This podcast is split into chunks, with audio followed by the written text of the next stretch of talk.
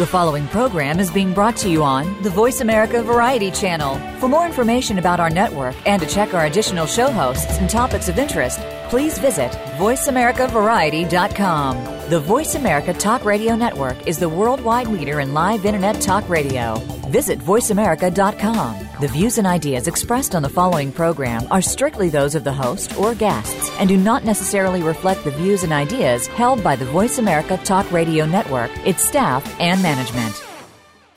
We've been monitoring your radio broadcast for a good many years. The revolution is on. All right, pay attention, stupid. Good little plug for us. I, like, that. A voice for freedom and the American spirit. It's called taking care of business. A beacon of hope. I was looking for donuts. Often imitated, but never duplicated. This is unbelievable. This is the one and only revolution with Jim and Trav. The perfect mix of low intellect, high lack of ambition, and limitless parental support. Welcome to the revolution with Jim and Trav, presented by Outdoor Channel, Sportsman Channel, World Fishing Network, and My Outdoor TV. Here they are. I think you're bluffing. I'm not bluffing about anything. Unknown parts. That's what we're discussing. unknown parts on this week's show if you didn't understand that song. Uh, yes. And so we are going to talk about unknown parts, unknown parts of critters that you can eat, things you can catch and ride. And can catch you. All right, so we're going to have Daniel Vitalis on. Yeah. Uh, crazy guy. I would never want to go anywhere with him because he, he kind of scares me, to be honest with you. And uh, he hosts uh, Wild Fed on Outdoor Channel Mondays at 7.30. Yeah, he's going to be joining us uh, here in just a second, uh, Daniel Vitalis. Then we're going to hear from Cat Daddy. And uh, he's got uh, some interesting things to say about wintertime catfishing. Yeah, I don't know if anything he says is actually ever interesting, entertaining, as always. Well, entertaining. And also, we're going to round the show out with Laramie Miller, host of The Trail. Yeah, he's going to break down some uh, myths, common misconceptions, I guess, uh, you would think about being out there surviving in the wilderness. All Laramie- by your lonesome. Yeah, he's such an interesting guy. All right, let's get to. Daniel Vitalis, host of Wild Fed. Let's do it! Unknown parts are on the revolution with Jim and Trav. Oh, there's what you're talking about. Now, kicking off a two-parter with Daniel Vitalis, host of Wild Fed, airing on Outdoor Channel Monday 7:30 and 10:30 p.m. Eastern. Presented by Outdoor Channel, Sportsman Channel, World Fishing Network, and My Outdoor TV. This is part one. You know what, Daniel? He looks like one of those guys that would drag you out back of a bar. He'd probably make you a smoothie and beat the crap out of you with a cicada. That's, that's what you do. Mr. Daniel, welcome back to the show, buddy. Hey, thank you guys. It's great to be back. Yeah, now you eat a lot of different things, but this first thing we're going to talk about is the cicada. Is that what that's how you pronounce it? It's like a black tie event when you eat them. Uh oh. well, the, Well, you you only get a chance every 17 years, so when you got the chance, you got to seize it. well, you get hungry in between. Now, isn't that like, you know, the first episode was this past Monday. So cool, man. Uh, but you you went to Kentucky after the the cicadas. Isn't that like a 17 year uh, periodical deal? Yeah, picture this. Those insects are 17 years old when they come out of the ground. So it's not like their eggs hatch and they come out. They've been underground for 17 years feeding, and then they hatch out, fly up to the trees to mate, and at that point we were catching them. And then, yeah, brought them to a very fine dining establishment where we had a white glove setting and got to have them prepared by one of Kentucky's best chefs. Yeah. Now, what would you call that you were with? Is it is that an entomologist or entomologist? How do you say it? entomologist? Yeah, an entomologist. So, so a person who studies insects. But remember that eating insects is entomology. Okay. So that's what we're practicing, and that's a uh. worldwide phenomenon. It's been going on since the dawn of time. But you know, were they tasty? So, you know, a lot of people worry when you eat bugs that they're going to be kind of like, uh, there's going to be some kind of gooey surprise in the middle. But when you cook them, they're quite crispy. So think more like a Frito or like a Dorito or something like that. Crispy and then taking on whatever flavor you put on. So it's kind of like a popcorn type of thing or like eating a chip. Now, let's say we were in Kentucky and for some reason we got lost. Okay. And it just happened that it had to be that 17th year. And you weren't around. Are they, yeah, the Daniel's not around. So, but no, are they actually like uh, sustainable? Will they give you lots of good calories? Would that be something to forage on if you can, if it's available in your area? I mean, it's meat, right? It's- Yeah. they're animals. So you're talking about meat. So they're high protein and they got good lipids, good fats in them. So yeah, you're talking about an actually a really good, clean food source. And what I tell people down there, you know, our dinner was at the, um, Ashbourne Farms, which is connected with Brown Forman. That's um, you know, Tennessee whiskey like Jack Daniels, that's Oh. uh, Woodford Reserve. These are the bourbon folks. So I said to them, hey, in the same way that your bourbon sits in these barrels for 17 years, Yeah. taking up the flavor of the oak, these cicadas are down there feeding on oak roots for 17 years. And when they hatch, it's like a fine vintage. So you're not just getting something that's nourishing to you, but you're getting a flavor you can't get year after year. Just like you can't get that good bourbon, you know, it's got to sit under there. You can't just harvest it the next year. It needs all those years to mature. This is a meal you can't just replace or, or, you know, do again the following year. You gotta, we gotta wait 17 years to do it again. So, but yeah, this is something you could really survive on and, and they have a pretty long human history of being eaten that way. All right, once again, hanging out with Mr. Daniel Vitalis. He is the host of Wild Fed. Uh, all new season two airing now Outdoor Channel Monday, 7.30 p.m. Eastern Time and 10.30 uh, p.m. Eastern Time. Now, one thing you did, and it's not uncommon, uh, especially here in the States, is to uh, hunt buffalo. But the way you did it, I think you went to like Standing Rock and you were hunting with Travis, uh, Good Bull Man. Is it Condon? Um, yeah, that's Travis. Yep. But the the neat thing is, is you did it and you, and you kind of followed their ceremonial aspects and, and their rituals and their rites. You were hunting with the Native Americans, correct? Yeah, that was a really awesome opportunity. So, so that's the Lakota and Dakota people out there in Standing Yeah. Rock. So that that reservation straddles North and South Dakota, and we went out to the largest native-owned bison ranch, the Brown Otter Ranch. Uh, he's got 20,000 acres. He's got the largest Native American-owned herd. Wow. Uh, so we uh, we harvested a bison out there out on the prairie, but then also had a really traditional meal with one of the Dakota elders who cooked um, several dishes for us, but all focused on wild foods. So choke cherries, prairie turnips, and of course our bison, which we started with the tongue. Uh, you know, and for them, the tongue represents speaking truth. Yeah. And so that's one of the kind of prized cuts.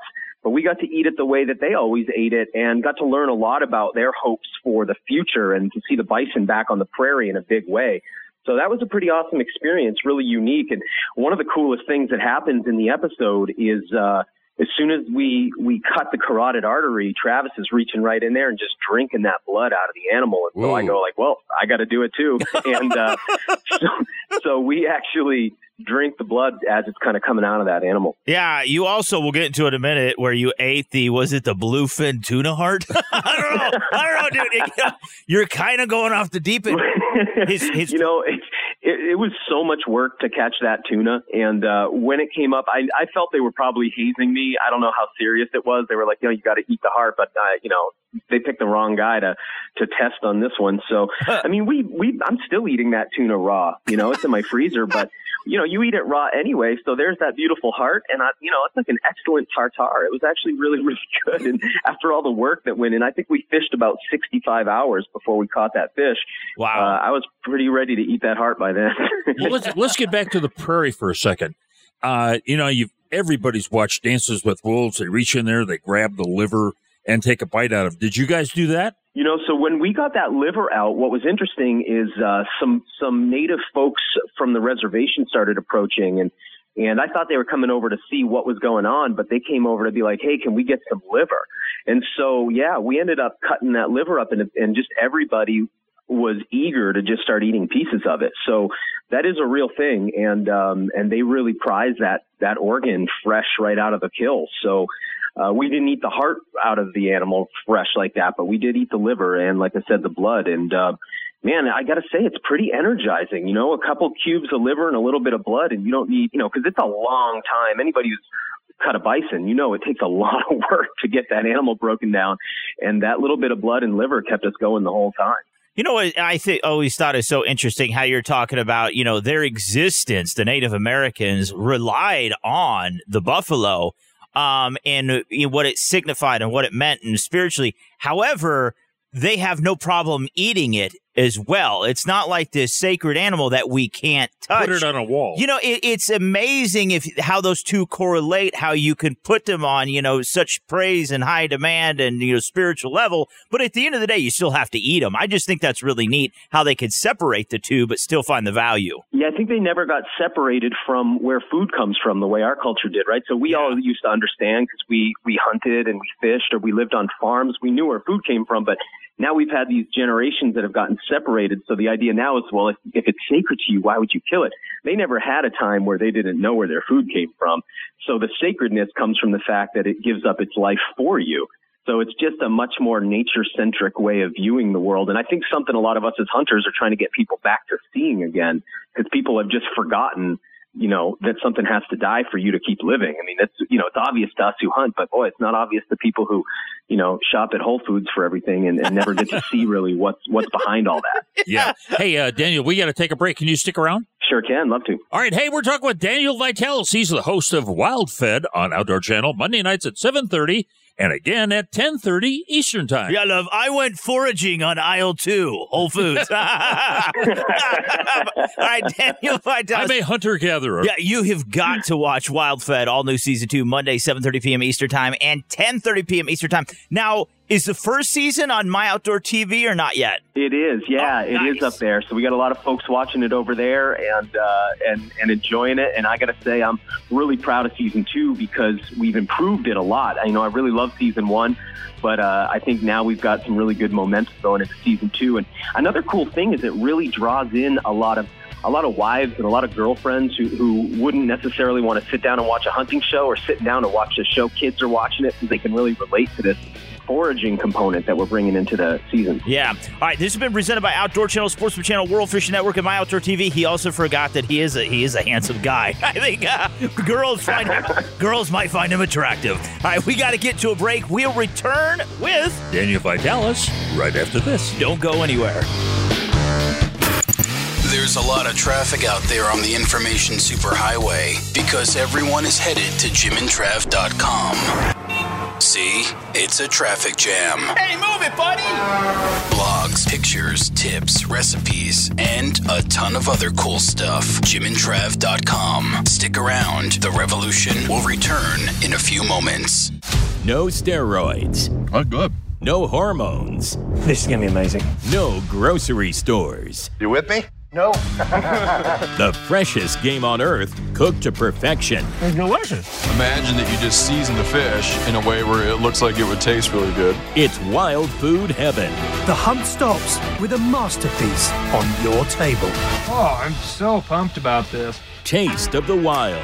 Mondays beginning at 7 on Outdoor Channel. High Mountain Seasonings. Do yourself a flavor with over 200 different items. And look for the Bucking Horse logo at a retailer near you or on the web at www.himtnjerky.com. The revolution with Jim and Trav is back with unknown parts. Comments, suggestions, and feedback always welcome. Where? At jimandtrav.com. Now let's get back to Daniel Vitalis, host of Wild Fed, airing on Outdoor Channel, Mondays at 7.30 and 10.30 p.m. Eastern. Presented by My Outdoor TV. Stream on your favorite device or download to watch anywhere, anytime. My Outdoor TV at myoutdoortv.com. Here's part two.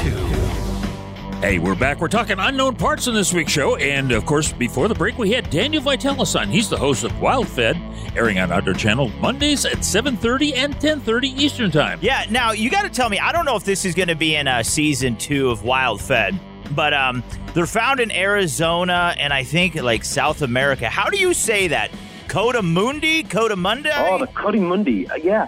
You know, we, we don't hunt one in season two, but we do, uh, our friends do cook one for us. And Yeah. So they came upon one in Arizona. You can take one a year.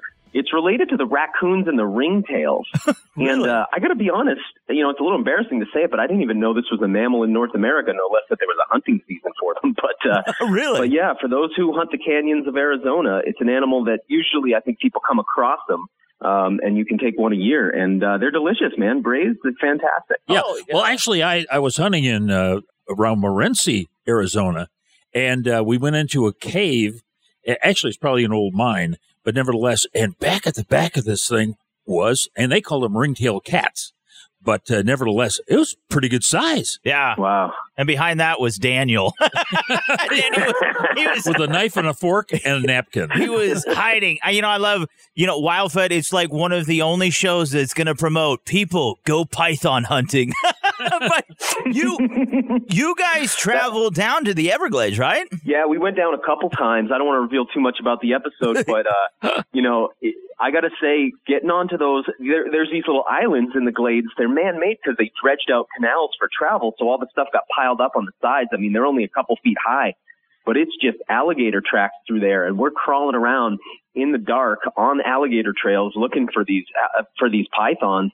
And uh, it was pretty harrowing, I got to say. You know, I had to keep it together because I'm on camera, but my crew is a little bit nervous behind me, uh, you know, about what we're going to bump into. But it's pretty sad, actually, when you get down there because uh, we spent several days and several nights in the Everglades.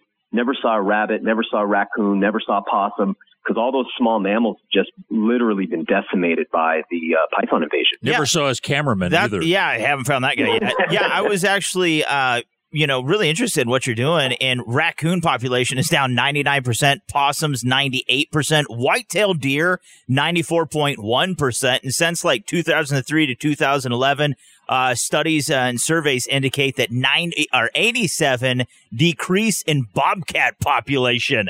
Like these things, nothing stops them. There's really no predator that goes after them besides man, correct? Yeah, no one even, nothing even really understands that they're there. They're so camouflaged. Their hunting strategy is so novel to the Everglades. And at this point, you know, our guide down there, uh, he's found, I think, three or four times he's come upon them eating alligators. Whoa! So at this point, they've run out of other stuff. They're just starting to eat gators. And, you know, we came upon one nest that there was 56 hatched eggs. Oh. And you're like, wow, every one of those has spread out somewhere, probably have a pretty high survival rate. And they're just out there colonizing and there's not a lot of people in there to do anything about it. So this is kind of an all hands on deck situation. Anybody who's got an interest in this ought to get down there and do their part because we need to uh, help the, the native population down there, the, the native wildlife, adapt to uh, these pythons. This is like the reptile version of um, the feral hog. Yeah. You know, Yep. it really is. That's insane, man. Well, you know, the feral hogs, I got to say, we've got a great episode with Jesse Griffiths out of Texas coming to cook for us where we harvest hogs. And, you know, hogs are good eating. Oh, yeah. Pythons Oh, are edible, but, you know, it's not quite the same. it's not bacon, that's for sure. I, I hope Jeff Bezos picks that up and like pays you. He's gonna start selling python meat. And he's gonna be Python. It's not bacon. That'll be a slogan. I would love that. Well, he's doing pretty good selling those skins, and that you know the firearm company Magpul has been buying them, making belts and wallets off them. So, Yeah. uh, so there's at least a secondary market for those python skins. oh my god, that is so cool. Um, now let's get into. Uh, you guys went for sea ducks, and uh, in the it was in the Northeast, right? Yeah, we sea duck hunt here every season, and uh, man, it's one of the best. You know, I mean, a lot. The funny thing about it is people don't think sea ducks are good eating because they got real fishy fat. I mean, you cut the fat, it's it's orange Yeah. and it uh, it smells like you know bait. But you peel that away, and you've got amazing breast meat. So these eiders and scoters and long-tailed ducks, they're fantastic eating. But the best thing is being on the ocean in January in Maine when it's freezing cold and there's snow on the ground and uh and you're out there on the water i mean it's just a very different thing than uh than a you know fall time puddle duck hunt Yeah, if you're attracted to hypothermia in- Yeah. in, rough seas, this this is the hunt for you. It really is. Go for King Eider. if you like quiet time on the water anyway. You better take a lot of rounds. That's got to be a, a tough, tough hunt, man. yeah you know probably a hundred rounds per person is about what you you know it's a lot of shooting and what's cool too is those ducks come in low and they come in fast so unlike puddle ducks you know they come in pretty high and they're looking at you overhead so you've got to be camouflaged really well and you're blind This you just got to stay low because they come in, you know, five ten feet off the water like bullets, just coming in fast. So it's uh, it's pretty exciting and uh, a lot of action. Yeah. Now on the on the uh, sea ducks, do you have to use the steel or bismuth uh, shot in your shotgun shells, or can you use lead? Yeah, you, yeah, you sure do. You sure do. And you know that, you know how that is. It's like pick good rounds. Uh, and it's that balance, right? It's like if I'm going to shoot a hundred rounds, I don't want to spend that much, but boy, if I don't get good rounds, my hits don't count all the time either. So it's kind of a balance finding what you need to shoot, you know? Yeah. Now, when you go, you know, anyone, when you go to the store and you see the price of meat or the price of vegetables and trucking's gone up and everything is just going to go through the roof, obviously you pursuing this lifestyle and, and coming up with the concept of the show and you've got an awesome podcast and you put a lot of content out uh, you know you were kind of he- ahead of the curve there the trend. Um, are you seeing a lot more people not so much out of just desire because hey this is what i want to do but almost a mandatory thing now you know not everybody can afford to go to the store and buy things. Are you finding that this lifestyle is gaining a lot of momentum and traction and but for the right reasons really Yeah, no question. I think even just that little bit of fluctuation we saw in the in food distribution with some empty shelves was enough to shock some people. We'll see how many people stay on board, but there's been a huge interest. And I really love like we have an episode this season um, where we where we turn acorns into food. My wife and I. Oh wow. And we use them to uh, we cook squirrels and acorn. And uh, man, it's just this cool thing because most people live in a place where there's oaks. And that means that everybody's got access to a high protein, high fat, high carbohydrate nut. It takes some work to turn it into food, but no one ever has to worry about going without food if they live in the temperate zone. You just learn a couple of plants like that and you know you you've got those bases covered. So that's one of the things I love about the show is getting to share with people that there's these foods that are and and in many cases too, it's not just people who are worried about food security. We're also seeing simultaneously that chefs want these foods because they're the most unique flavors and ingredients that they can get. So you've got the people who are interested in it because they want food security and you and sovereignty, and then you've got the the chefs who are interested in it because it's the best. They're the best culinary ingredients. You bet. So right now is a really exciting time for people like me who who are a little bit ahead of the, the game on this because we got a lot to share. People lived on acorns. This is our ancestral food, and so it's really exciting to bring it back because this is like deep in our antiquity. We've always eaten acorn. You bet. Hey, we got to leave it right there, Daniel. I got to. Awesome beyond again. Thanks, guys. Yeah, um, I got to start like reading the dictionary. All right, so Daniel Vitalis, he's the host of Wild Fed on Outdoor Channel, all new season two Outdoor Channel, Monday, 7:30 p.m. Eastern Time and 10:30 p.m. Eastern Time. Can pick up the first season all you want, binge watch it on uh, My Outdoor TV. Jimbo, who we got coming up next? Hey, coming up next, we got Cat Daddy, the Kansas Cat Man. Yeah, now, Mr. Daniel, to learn more about you, Wild Fed, all new season two, your partners, socials, all that good stuff in your, your awesome podcast, man. Where can we find you online? Yeah, the podcast is Wild Fed. You can find that everywhere. You can find our website, wild-fed.com. And my Instagram account is at Daniel Vitalis. I write a lot there, so go check out what I'm doing there. And uh, wild.fed on Instagram is uh, the Wild Fed account. You bet. Hey, Cat Daddy, right after this. Dude, you are so awesome. God bless you. We love you, Daniel. Thanks, guys. Can't wait to talk to you again. Take care. Our website is awesome. JimandTrav.com. Follow us on Twitter, Facebook, Instagram, Tinder. We're all over social media, even on Pinterest. Mainly for the awesome recipes we like to eat. Stop judging us. JimandTrav.com. If it's head turning trick shots you're after, or an unexpected polar plunge, Viral Outdoors has you covered. That's what I'm talking about. We're throwing up our tents around the country and serving up the world's best hunting and fishing viral videos. Y'all ready to see some? Get ready for Viral Outdoors, Tuesdays at 11 p.m. Eastern on Outdoor Channel. Outdoor adventure and great eating go hand in hand with all of our High Mountain Seasonings jerky kits, snack and sticks, buckboard bacon, finishing sauces, rubs and shakers, marinades, and more. Go to HIMTNJerky.com or call 1 800 829 2285 today. The revolution with Jim and Trav is back. Now here's our very own captain of the SS Tuna Tub, Cat Daddy. I'll never go fishing again. This is the end, my friend. Brought to you by High Mountain Seasonings. Visit them to spice up your wild game cuisine at HIMTNJerky.com. Here are the boys. Hey, we are back. We're talking unknown parts, and there's a lot of unknown parts in our next guest. Yeah, actually, what our last guy eats, Cat Daddy uses as bait. Cat Daddy, have you ever used cicadas as bait? I wouldn't waste a good potato on bait for nobody. no, no, cicada. Cic- it's a bug. The bug. The oh, cicada. Hell, I thought you said potato. a little sour cream and ain't- butter. I ain't gonna ruin no good French fry. oh, yeah, hell, uh, cicada's a good bait, man. Really? Real Yeah. good bait. Oh yeah, they get to fly, run that hook to them, man. Throw them out by some brush. They get to flopping them wings. And I've seen them catfish jump clean out of the water and catch them in flight. I'll tell you what, our, our last guy, he likes to uh, deep fry them and eat Yeah. them. He says they're a lot like, uh, what did he say, like a Frito. Oh, we, uh, we don't want to know his name. All right, so Mr. Cat Daddy, what are the catfish doing right now, buddy? Well, I tell you what, they're they're hungrier than heck, man. The catfish are. And boy, if if you could just go out anywhere out on the lakes right now, everything's unthawed.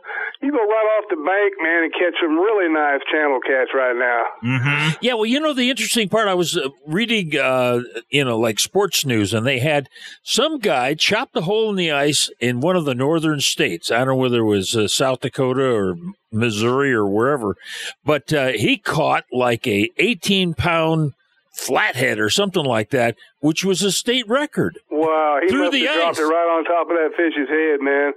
Usually, them flatheads are sound asleep right now. Yeah. so I was, I was, uh, since when is Missouri north? Well, it's kind of east for us. But yeah, oh my god. Anyways, is there good ice fishing in Missouri? I don't know. um, really, but it had to be. actually, I, I, you meant to say like Minnesota or something. or- Yeah. yeah. Cat Daddy was like, I could have said Florida, but there's no ice down there. There's good ice fishing in Florida, Cat Daddy. well, Uh, I tell you guys, man, the catfish are hungry right now. There's no, no doubt about it. Yeah. Any type of shad gut or shad head, boy, they'd tear it up right now. Especially if you get a good wind blowing into the bank. yeah. Look out, boy, 'cause you'll have plenty of fish to eat for supper. Now, you know, you've been talking a lot about shad, and uh, we've had some cold temps. This week, though, we've had like record breaking cold. It has been damn chilly. Um, now, there is going to be that shad thaw. You know, it's going to freeze, and it's going to freeze pretty damn hard. And then come, you know, later on this weekend and next week, we're going to get up to the 30s and 40s, and it's going to melt. Are you going to be out there netting that shad? Well, I tell you what, I'll be looking for it on the wind-laden banks. That that's for sure. Yeah, well, belly I- up, still still kicking, but belly up. Well, you know, I, I'm really surprised that uh, they're so susceptible to the cold because, I mean, they're obviously cold-blooded critters, and uh, why would why would they uh, freeze like this and die? And man, it, I don't know. It just puts them in like a state of shock. And uh, most of the time, they're three quarters alive, and you know they're moving around a little bit, but they're not able to escape. You know, it's, it's actually get away like they've been numbed up or something. You know, I really don't know what the situation is with that, but must be just uh, uh, too daggone cold water for them. You know, and it shuts your shuts your me- uh, mechanism down or something. Yeah, actually, if you go down to Florida during a cold snap, they got signs out watching for falling iguanas. Yeah, well, down there when it's cold, the girls wear a one piece bathing suit instead of a bikini. Well, I know one thing for sure, guys. You know, if if if you're out on the water and it's ice cold, especially on a river or something like that, if you can find where any type of water is coming into the river, like a, a, a through a tube or something like that, then, then then shad will congregate all around that warm water area. Mm. You can throw your net and just load up on them. That's a hot thing to do. Now, what size uh, catfish? You know, you're talking about going out right now just from the bank, man. Um, oh heck, you, you, you know, a basic catfish right now is weighing anywhere from two to twelve pounds. Ooh, wow, man, that's nice. And that's a nice fish, man. I mean, that's a real nice fish to catch on a nice day sitting on a sunny bank. Mm-hmm. Now you're talking about, you know, last week uh, we're hitting up some limb lines and log lines and stuff like that. Uh, are you still getting ready for all that? Oh yeah, oh yeah, we're getting ready. All right, we got them all tied up and all the poles tied and the end sharpened, shoving to the mud bank. Yeah, we can't wait till the time comes, which ain't too far away. You know, we actually had uh, a guy write in, and uh, he was saying he listened to you on the radio, uh, and he wanted to know. Let's say you catch yourself a big old 60 pound, you know, flathead or something, okay, and you got it on a limb line. He wanted to know how hard of a fight is it going to be to pull that fish in. Let's say it's only been on there maybe two, three hours when you check your line. I mean, he's still got a lot of strength left. How he wanted to know how how much of a struggle is that going to be to pull that boy in? Well, don't take a net or don't try to gap him. Just don't put on no gloves. Just reach your hand right in that bottom lower lip and hang on or hellfire, boy. and, and when he gets that fish in the boat, and he looks down at his hand, he'll know exactly what to tell you next time you, he talks to you. well, you know, it's called bragging rights, man. Bragging rights. Yeah. All right. So when do you think that spring bite is really going to pick up? I mean, obviously oh. we got a little bit of winter left, but I think we're really we get through February. There's going to be that transition. We're almost there. Um, oh yeah, it's going to happen during the month of March, guys. Yeah. Do you That's think for sure? So be ready. Latter part of March, middle March, or does it kind of depend where you're at? Let me rub my crystal cat ball here. yeah, it looks like about the middle of March. All right, Cat Daddy, do you have anything available, man? People want to get out. People want to pick your brain. People want to see what you got buried in your garage. You have any appointments available? That cost of money to see what's in my garage. yeah, www.catdaddyguideservices.com. Just give me a holler, man. We'll write you up, get you on the book, get you ready to catch some cats. You bet. And if you'd like to write Cat Daddy, send him a photograph of your latest and greatest, maybe your girlfriend. Uh, send it to catdaddy underscore one at msn.com. That's right. And this has been brought to you by High Mountain Seasonings. Visit them online to spice up your shad guts and your fish and your wild game and anything uh, you want at himtnjerky.com. Jimbo, who we got coming up next? We got Laramie Miller. He has a program called The Trail. He's out there on the uh, on the trail on his horse and trying to find his way back. Exactly. He is the modern day mountain man, Laramie Miller. Mr. Cat Daddy, though, God bless you. We love you, friend. Last time I rode a horse, it bit me.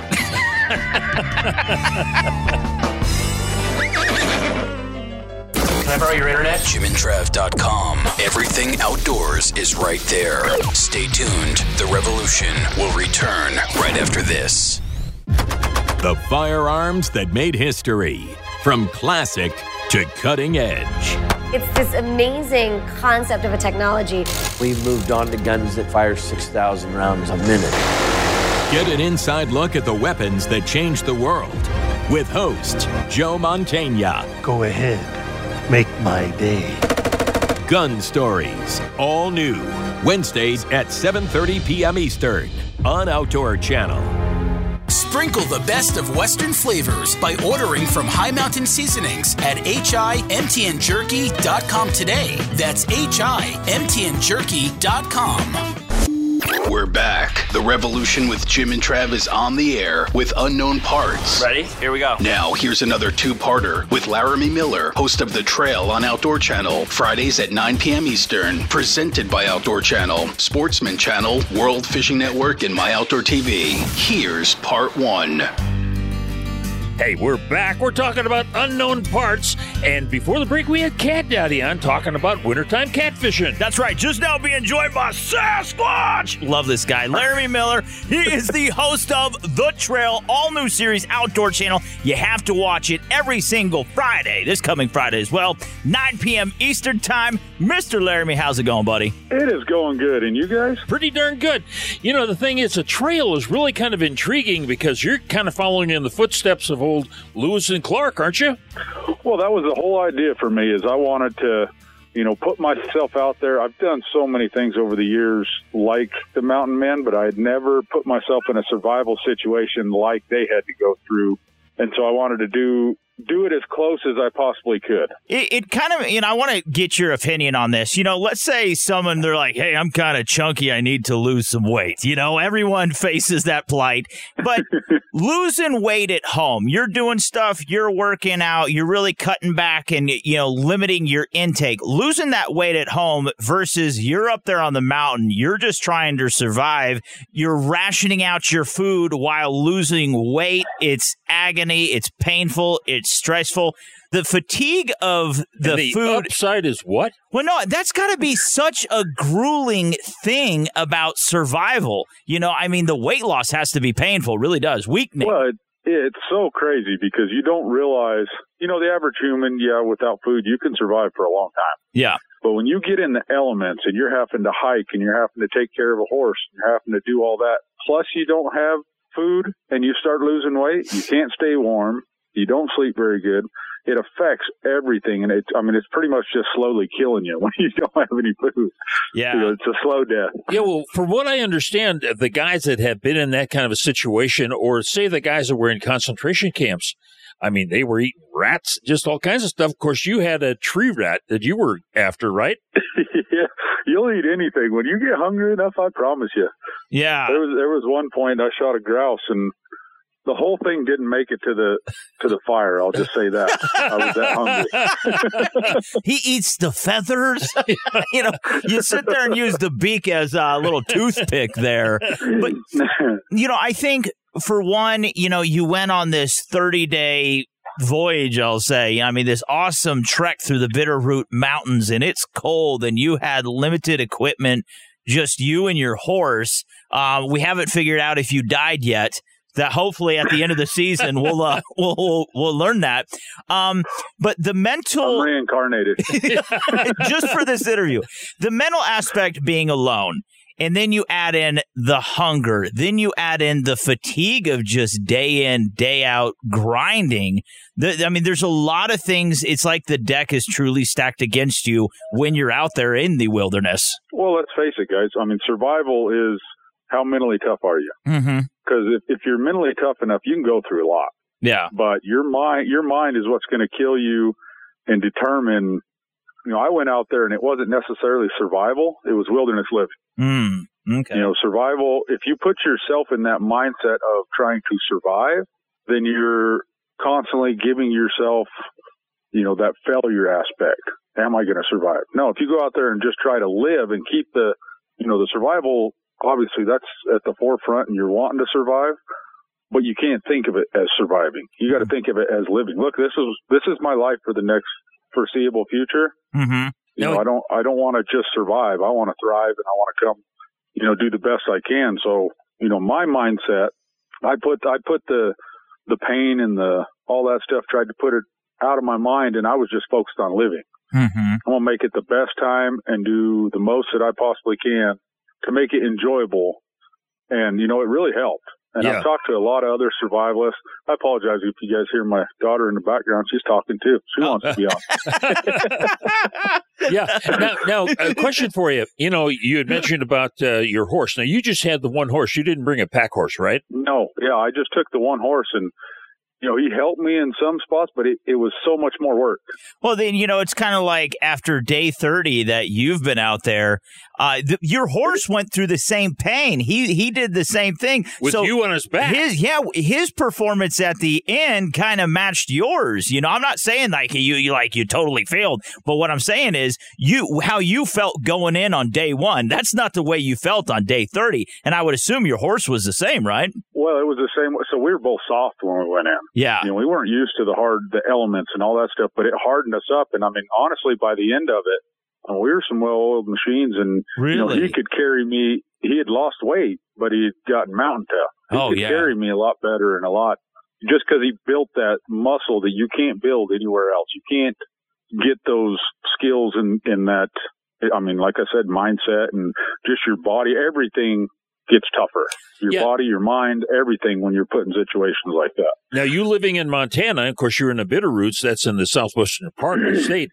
But the fact of the matter is, you did not have to acclimate for the altitude. Say, if I came here from the plains of Kansas, I'd really have to acclimate to the, the thinness of the air. So you had that going for you. But at the same time, you had just the rigors of living day in and day out.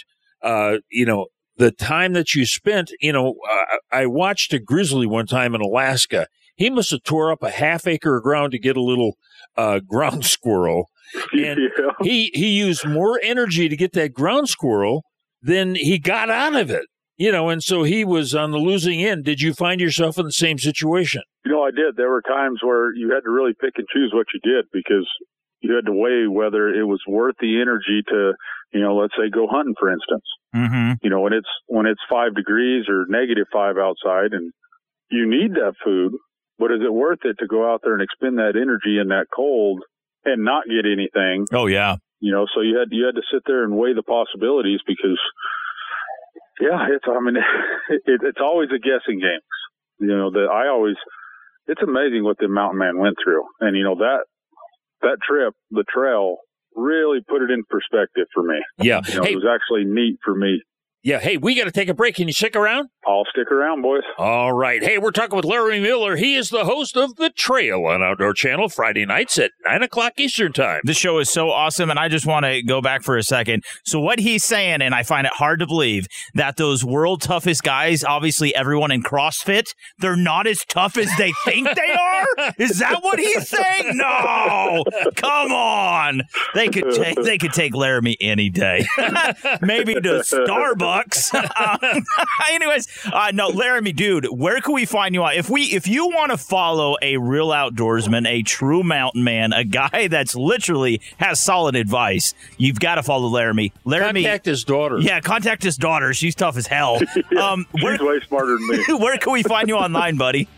All right, so LaramieMiller.com, or you can go to Laramie Sasquatch Miller on both Instagram and Facebook. That's it. Hey, more uh, Laramie Miller right after this. Yeah, and it's going to be presented by Outdoor Channel, Sportsman Channel, World Fishing Network, and My Outdoor TV. Make sure you hop on My Outdoor TV. Uh, check out everything Laramie has on there. Uh, he's got a ton of shows. Uh, we'll return right after the break. We ain't pretty, we don't smell nice. We shot a whitetail once or twice, but if you don't care, then we don't care. So wave your flag and your guns up in the air. Let's go! Stick around. The revolution will return right after these messages. Thanks for tuning in to The Revolution with Jim and Trav and Unknown Parts. And you just give a listen and tell what you think. Now, let's get back to the boys and Laramie Miller, host of The Trail on Outdoor Channel, Fridays 9 p.m. Eastern. Brought to you by Yamaha's proven off road ATVs and side by side vehicles. Check them out at YamahaMotorsports.com. This is part two. Hey, we're back. We're talking unknown parts on this week's show. And of course, uh, we had Laramie Miller on for the first part of this interview. Now we're going back and we're talking about a program called The Trail that just uh, debuted this weekend. And I got to tell you, I don't know that I would want to go through this. I think I don't think I'd make it you, through. You'd have to quit shaving your legs for one, um, and uh, I don't think Laramie took a lazy boy recliner with him. so it's kind of Oh, a couple of things. We get plugged into a tree. Now, yeah, when you're out there, okay, and you know, you talk to a lot of survivalists, and everyone says, Hey, if I was going to have to survive for 30 days or live off the land or do whatever, everyone has a specific place. Everyone seems to say Florida, okay? Um, you know, down there in the Everglades and crap. I guess they like pythons. Um, if you had to pick a place, and why did you pick the Bitterroot Mountains? Is that because It's you, close. It's close. You live in the area, or did you do it because, for one, it's very tough, rugged country. You wanted to show your viewers what could be done.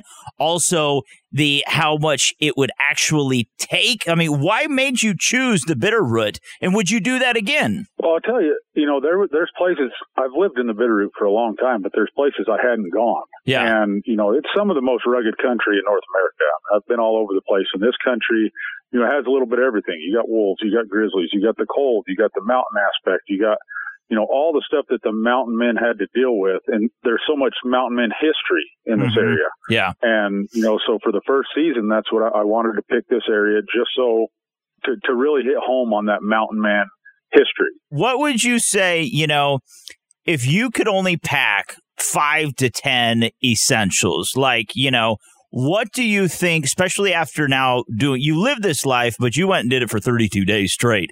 If you had to pack, let's say five to 10 things, what do you think would be the number one items that made it on that list? Well, number one is going to be a knife, some kind of good knife, um, an all around knife, something you can do a little bit of everything with, Mhm. um, a hatchet, and then you're going to need some kind of ground sheet, whether it's a sleeping bag or, you know, the old mountain men used to have some wool ground sheets that they carried around with them all over the place.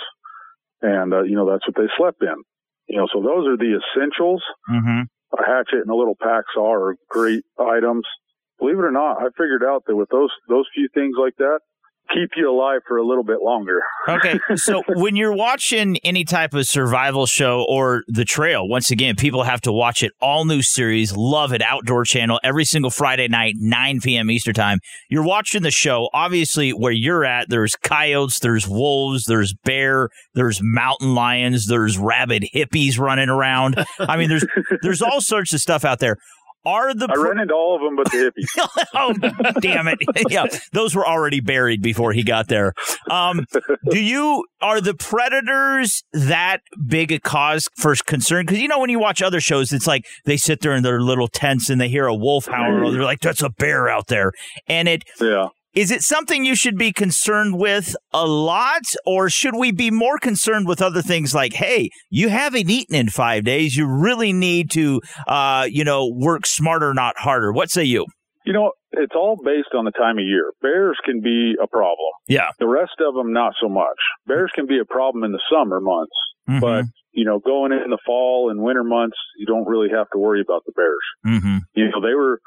Um, I did run into some, but they were never a problem for me because by that time of year, I mean, I went in October, and by that time of year, they're switching to all grasses and trying to clog themselves up. And my biggest issues were staying warm, Mm. you know, trying to keep my body and keep my protein intake up enough to where I had the energy. You know, the hardest thing for me the entire time was self filming. Oh, Dealing yeah. with the batteries and all the crap that, I, you know, I feel bad for the cameramen over the years that I've had because I've yelled at a few of them. And uh, now that I had to do it, I'm like, I'm sorry, guys. yeah, I was a turd. yeah. but the bear probably looked at you and like, yeah, is it worth the energy to eat this protein when there's not much there? Well, no, they look at Laramie and see Laramie. There is no natural predator to a mountain man, right? So, and so he, he doesn't have to worry. All right, so coming up to a break, Mister Laramie. People need to watch your all new series, The Trail Outdoor Channel, Fridays, 9 p.m. Eastern Time. Where can we find you online? Your partners. Uh, you release clips all the time coming up, new episodes. You're always giving tips. You're you're very interactive on socials. Where can we find you, buddy? So on social media, it's Laramie Sasquatch Miller. You type that in on both Facebook and Instagram, it'll take you right to me. Um, also got a website, LaramieMiller.com. And then you can always find all my previous shows on MOTV. That was Larry. Larry? That was Larry. you, I you said do it last time. He does it every I'm time. not one of the Stooges. Maybe some days. He'll smack you around like you're curly. there you go. There you go. well, hey, that was Laramie Miller, and uh, we hope to see him at the end of the trail. Yeah, and this has been brought to you by Yamaha's proven off-road ATVs and side-by-side vehicles. Laramie didn't drive one, but I know he would like to have. Uh, hop on YamahaMotorsports.com. Check him out. Mr. Laramie, Mr. Sasquatch. Dude, we love you. Love the new show. Thanks for coming on, buddy. Thank you guys. I appreciate it. Attention Revolution shoppers. Swing on over to our online department and check out our specials on show archives, Trav's Take, Jim's blog, and buy one get one free on tons of expert hunting and fishing advice. Thanks for shopping at jimandtrav.com. And stay tuned, shoppers. More Revolution with Jim and Trav on the way next. It's time to reimagine the off road experience because Yamaha has reimagined the side by side. Available in either two or four seat models, the Wolverine RMAX 1000 lineup sets a new benchmark in the off road world. Featuring a 999cc parallel twin engine, aggressive tires, and an automotive style cabin. And select models include high performance Fox IQS in cab adjustable suspension, all new D mode to optimize power delivery, an integrated Yamaha Adventure Pro navigation system, and much more. Visit YamahaMotorsports.com to learn more about the Wolverine RMAX 1000. It's time to get out there and realize your adventure with Yamaha. Professional driver on closed course. Always protect the environment and wear your seatbelt, helmet, eye protection, and protective clothing. Read the owner's manual and product warning labels before operation. Vehicle specifications subject to change. I'm Al Simon, 91 years young. I created Balance 7 20 years ago. At 67, I went to see the doctor for the first time in my life and found that I had medical problems. He told me that was normal for my age. I don't believe God intended us to be sick and old. I decided to find something to bring my health back. For 10 years, I studied pH and how important it is to the human system. Balance 7 gave me back what I lost by getting older. I no longer get out of bed with a joint discomfort. Balance 7 can do for you what it has done for me and many others. In three days' time, you'll feel more energy, less joint discomfort, and clarity of thinking. No doctor or hospital can do what Balance 7 can do for you. Balance 7 is the key to unlocking the healthy immune system. bring your body back to balance. Order now. Receive free shipping with the code word AL. Go to balance7.com. That's balance7.com. Order now and get your free shipping and a free gift with your order. Go to balance7.com. Use the code word AL. Great show, everyone. We just gotta get out of here. Man, this is it. Oh no, this sounds serious and real. This concludes the revolution with Jim and Trav this week. What the hell are you still doing here? Don't forget to drop the boys some feedback and stay in touch at jimandtrav.com. You know, we were talking about unknown parts, and I'll tell you, the real unknown part is exactly how Daniel Vitalis thinks. No, interesting guy though, so cool. Daniel Vitalis, Cat Daddy, Laramie Miller. Awesome, awesome show this week. Yeah, actually, he uh, he is the follow up person for Lewis and Clark. There you go. All right, last word. Clark again. Griswold. Clark Griswold, yeah. the last word is, hey, you know what? It was cold this week, but it's warming up, and that means turkey season's right around the corner. Get out there and scout. Uh, and also hammer home firearm safety, and just uh, have a great weekend, boys and girls. Uh, spring will be here before you know it. All right, we'll return next week. Peace out. God bless you, boys and girls, and the United States. Thanks for listening.